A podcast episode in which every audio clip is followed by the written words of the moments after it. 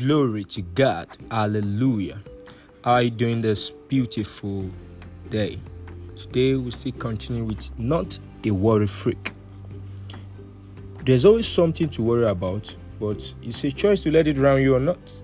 There was a storm while Jesus was sleeping in a boat. There was a storm while Jesus decided to walk on water.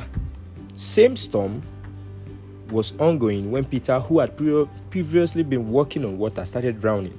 So it's only a choice. The same thing can be happening to this to different people, and then the way they respond to it can so can, can be can be so different. Life is a choice. Life is a choice. Problems are not excuses to die young and be sad.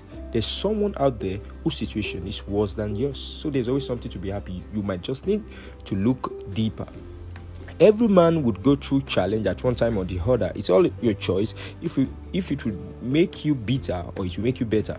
Same land where there was famine where people were dying was where isaac sowed and reaped hundred folds. The difference is what you decide to focus on. Isaac focused on the voice of god and things were different for him. The thicker the darkness in the world the brighter the radiance from god Gross darkness may cover the head, but you are not permitted to be drowned by it, according to Isaiah 60, verse 1. Darkness is an opportunity to shine and make the devil sick by deciding to enjoy God in the thick of it. Choice. Don't respond as if you are hopeless. Crying may help your body loosen up a bit, but it won't change anything if you would if you don't praise up and grace up by transforming your mind with the word so you can begin to see things the way God sees them. Don't attract self pity. You are designed to be heavy. You are not living just any life, but the life of God. Challenge, you know, the finish. Oh.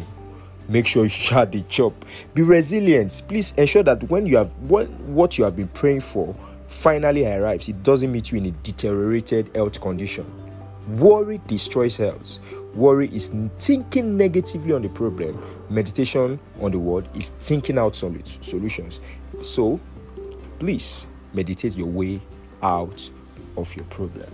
I hope you were blessed. So, what's our take home for today? What's our take home from today? Don't be a worry freak.